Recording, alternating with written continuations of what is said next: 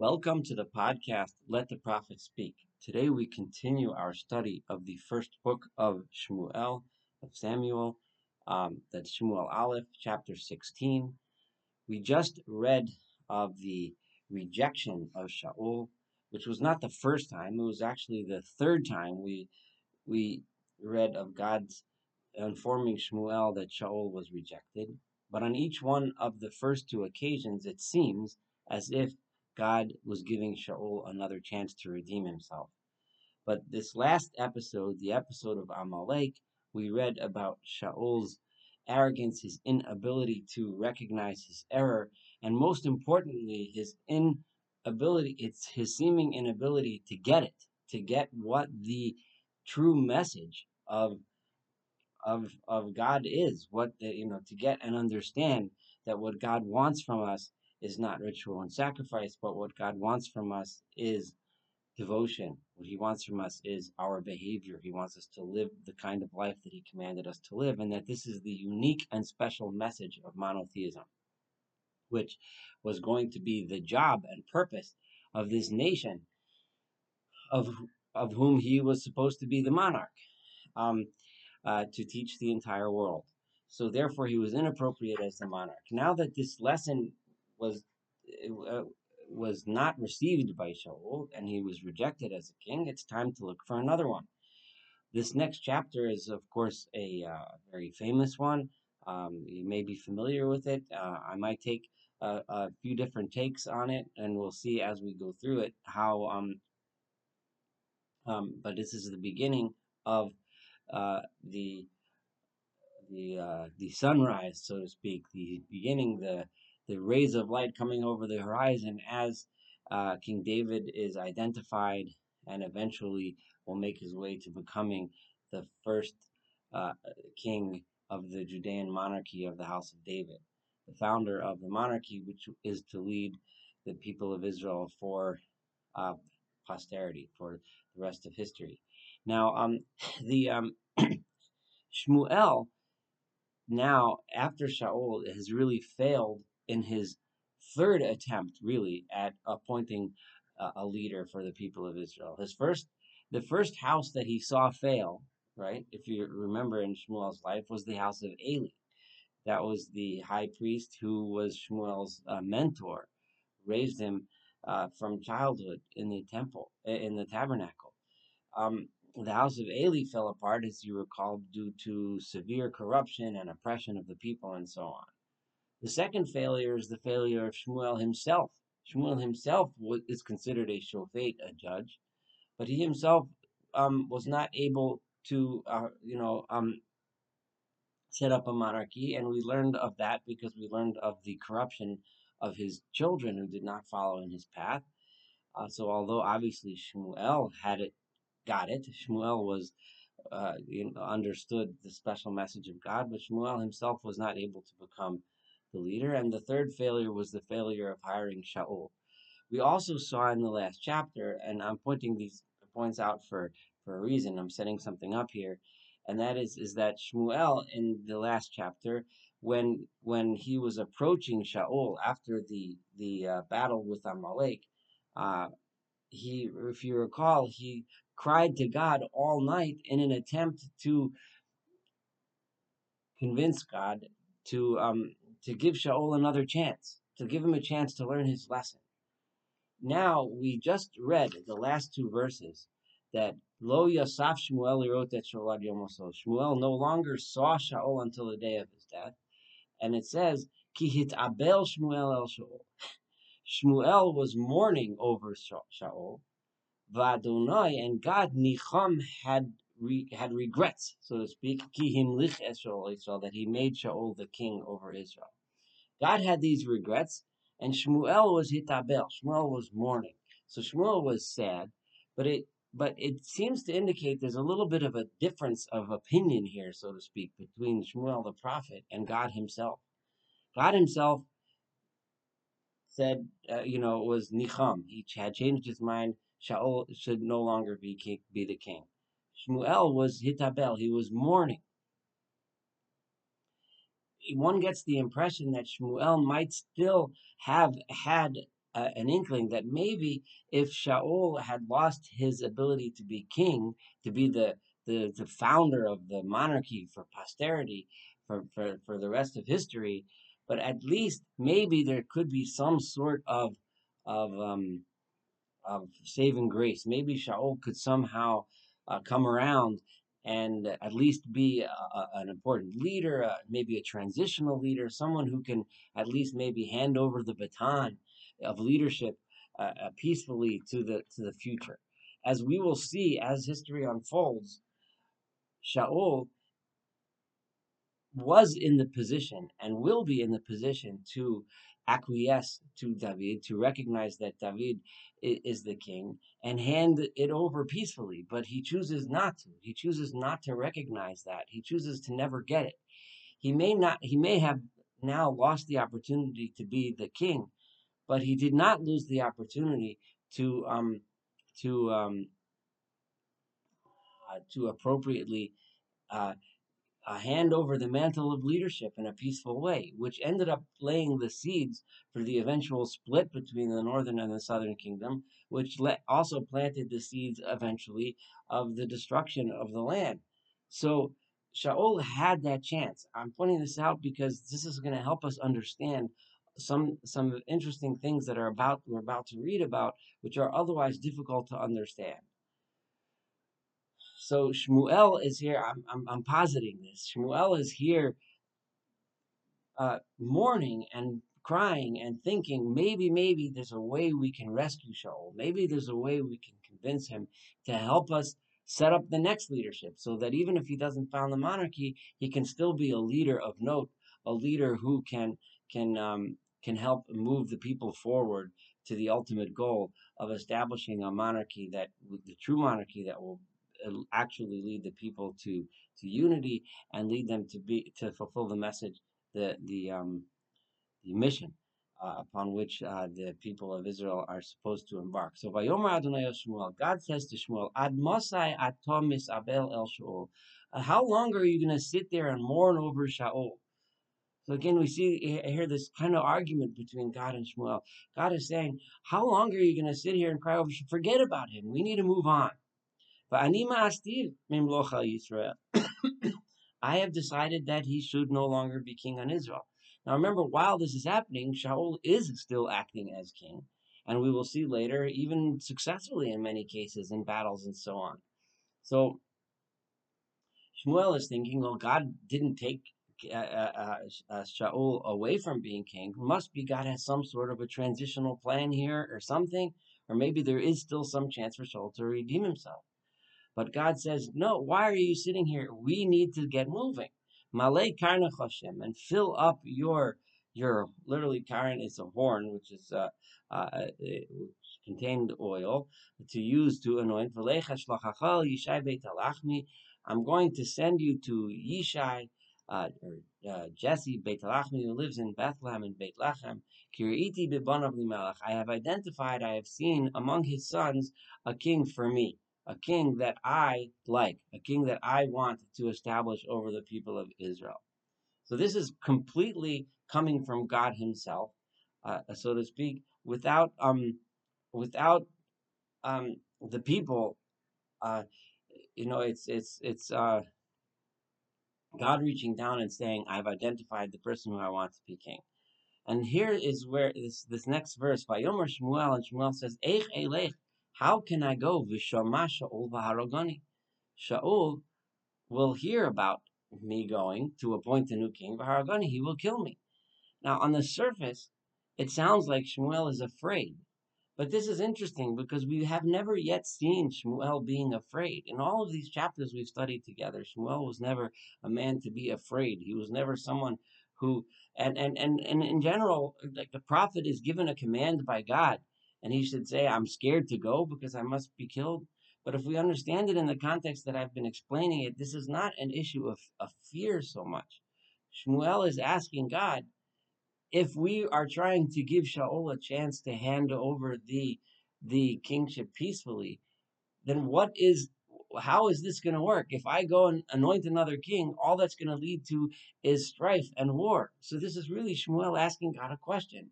How does this fit into the plan? How does this work? And then God says, He answers him uh, uh, as follows.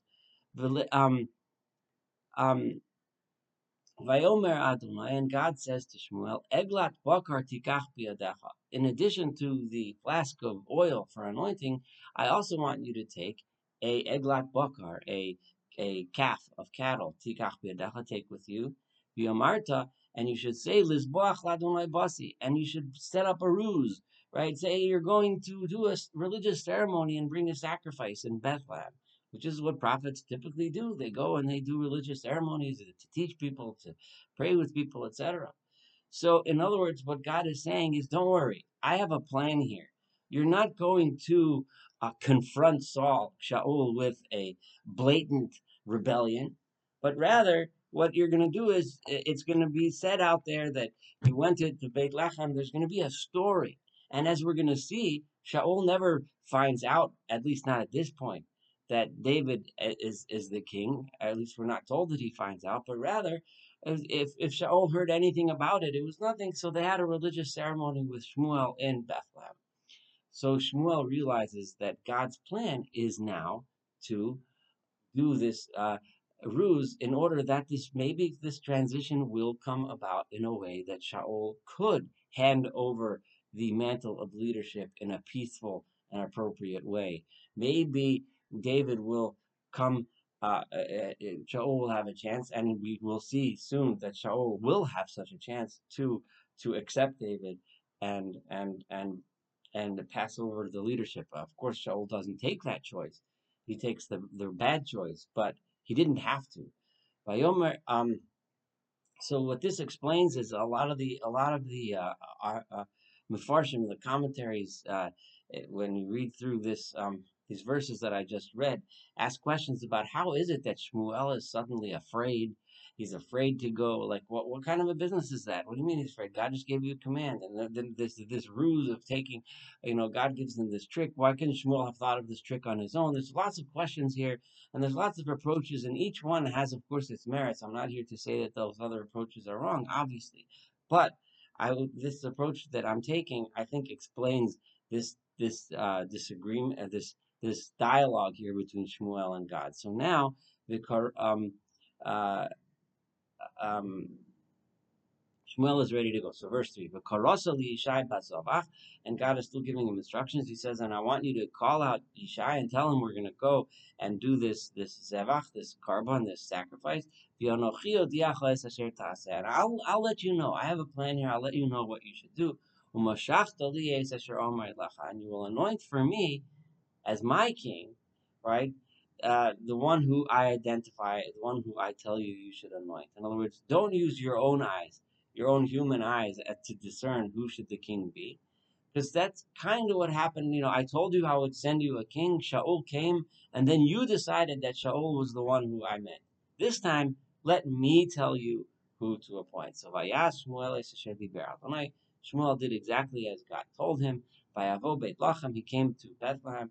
By Yecherdu Ziknei And the um, people of the city, the elders of the city, were, were came shaking in fear to greet him because uh, they're thinking, you know, they he's not, he's on the outs with the king now. What's going to happen? By Omer, and he says, Shalom boecha. So Shmuel uh, uh, reassures them and he says, Don't worry. Um, um, I have come to you in um, in peace. So,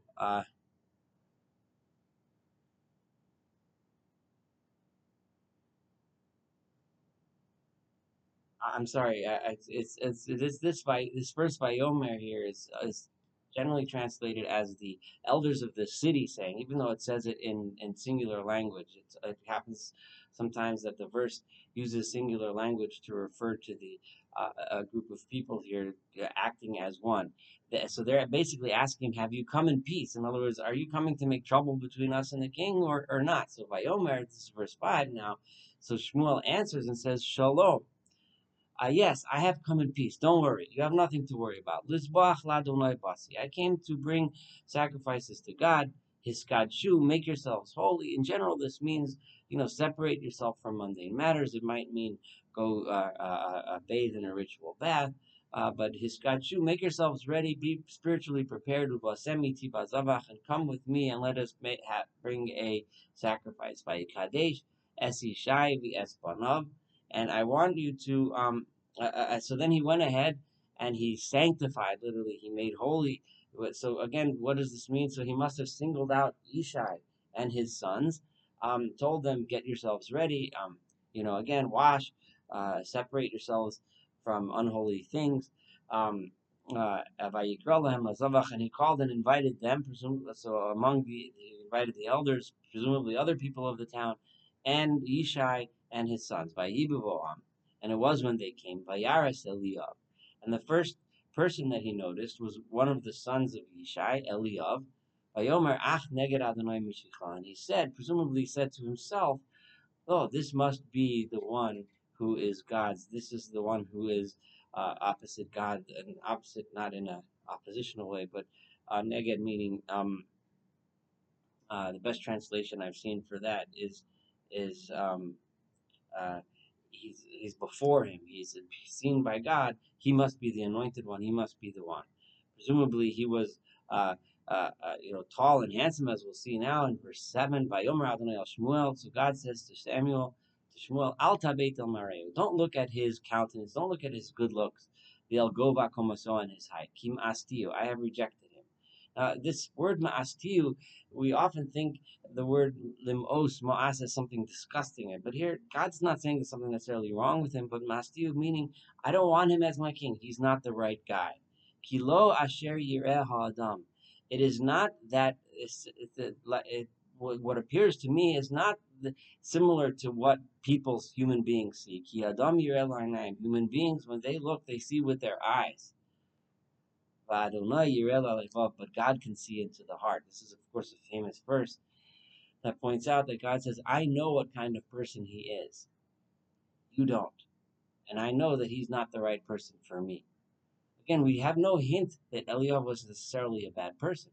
But what God is saying is, is that he's not the right guy to be the leader, to be the future king. So, we don't know why, but he's not the right guy.